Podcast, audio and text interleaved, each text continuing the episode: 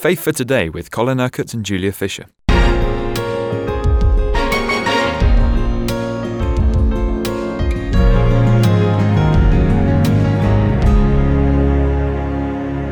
We're starting a new series this week. It's all about the love of God. And you ended yesterday's program, Colin, by really teasing forward to today's program. You said that the agape love of God for us is not based on emotions or feelings. So that begs the question what is it based on? I said also that in the Gospels, Jesus did not go around saying, I love you, God loves you. That wasn't the approach. Neither was it the approach in the Apostolic Church of trying to communicate the gospel. And that's because they didn't want to give people the impression that the love of God is an emotional love. Now, let me just quote you some scriptures, some of which are very well known. Jesus said to the disciples at the Last Supper, As the Father has loved me, so have I loved you. He didn't say, As the Father loves me, so I love you, in the present tense. He puts it in the historic tense. As the Father has loved me, so have I loved you. Past tense. Perhaps the best known verse of scripture is John 3:16. God so loved the world. Not go God so loves the world in the present tense, but again it's in the past tense. God so loved the world that he gave his one and only son that whoever believes in him should not perish, but have eternal life. Uh, if we think of the brief summary that Paul gave of his testimony when he was writing to the church in Galatia, in uh, Galatians 2:20, he says, um, "I have been crucified with Christ, and I no longer live, but Christ lives in me. The life I live in the body, I live by faith in the Son of God." who loved me and gave himself for me. Again, it's historic tense. He doesn't say, The life I live in the body, I live by faith in the Son of God who loves me. He doesn't say that. He said, Who loved me and gave himself for me. Now, why in all these references, and of course we could have a lot of similar references, why are they all in the past tense? And that is because God's agape love is expressed not in emotion, but in action. God so loved the world that he gave. It's a love that gives. And when Jesus came, he said, I have not come to be served, but to serve and to give my life as a ransom for many. The agape love of God is expressed in giving, in serving, in blessing, in doing, not in emotion, It's got absolutely nothing to do with emotion. And this is because it's not a soulish love, it's a spiritual love. It's love of the Spirit. God is Spirit. And therefore, He communicates with us spiritually. So when a person uh, becomes a Christian, he is born again of the Spirit the Holy Spirit of God comes to live in his human spirit and brings him alive spiritually. Now, that has got nothing to do with the emotions and the feelings of his soul. Something is happening to him emotionally. Now, it is possible for us to feel and experience the love of God. I'll come on to that later. Let's just really get hold of this truth that the agape love of God has got nothing to do with emotion.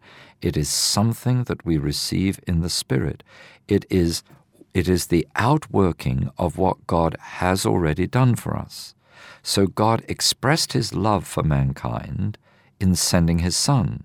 And while we were still sinners, Christ died for us. He expressed his love for us in what he did on earth in preaching the gospel, healing the sick, and raising the dead, and so on.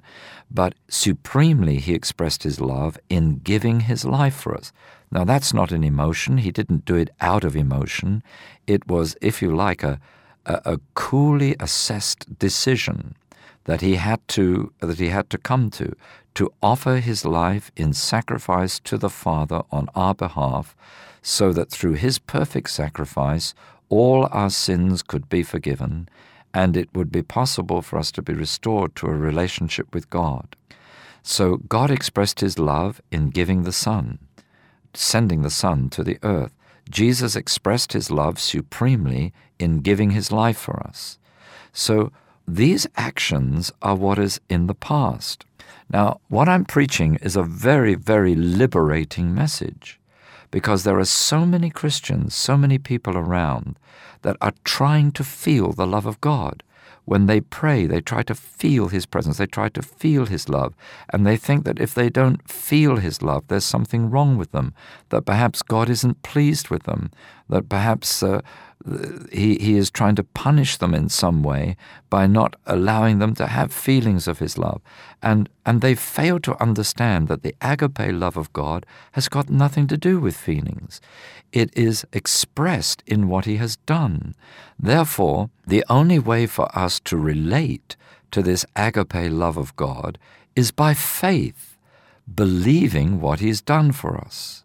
So when we become Christians, we can be absolutely sure that God's love for every one of us is perfect.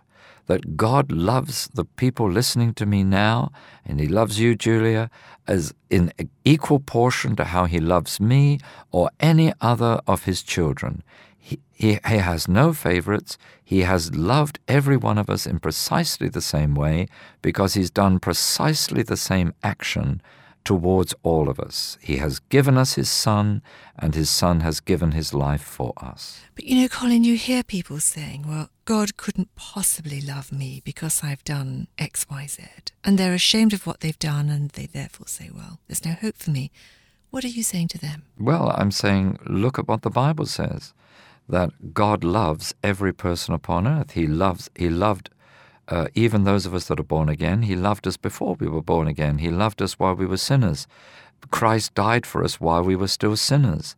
So God was reaching out to us, not with emotion, not with feeling, but with the truth of the gospel, with the reality of the cross, with what He has already done for us.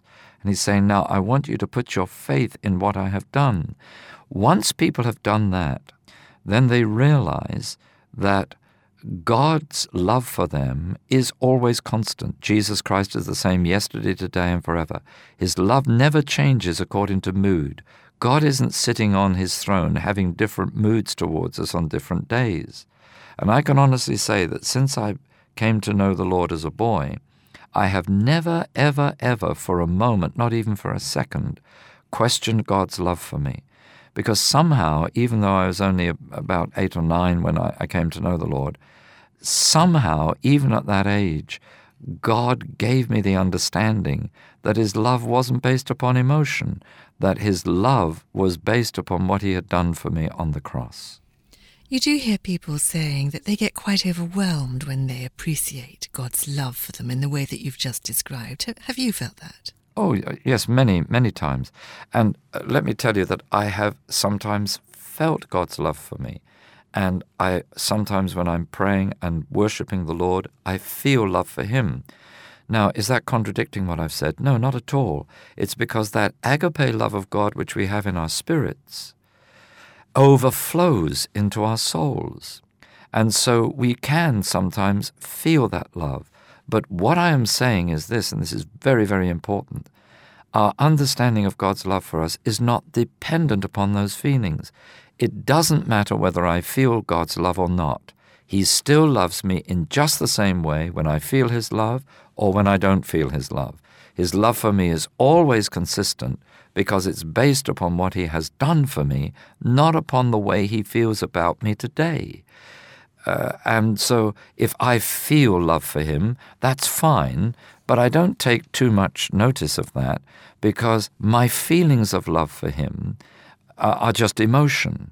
And at that moment, I may feel that emotional love for God, but the, the bottom line is this Am I going to obey Him? Because Jesus said, If you love me, you will obey my commandments. So God assesses our love for Him not actually on what we say or the way we feel about Him, but upon how obedient we are to His word and to His commands. You see, I might feel full of love for God when I'm worshiping Him and say, Oh Lord, I love you. And I'm being very sincere. But actually, God's answer to that is, Well, I hear what you're saying, and I can detect those feelings of love you have for me now, Colin, but understand that what matters is what happens after your prayer time. Are you going to obey me today?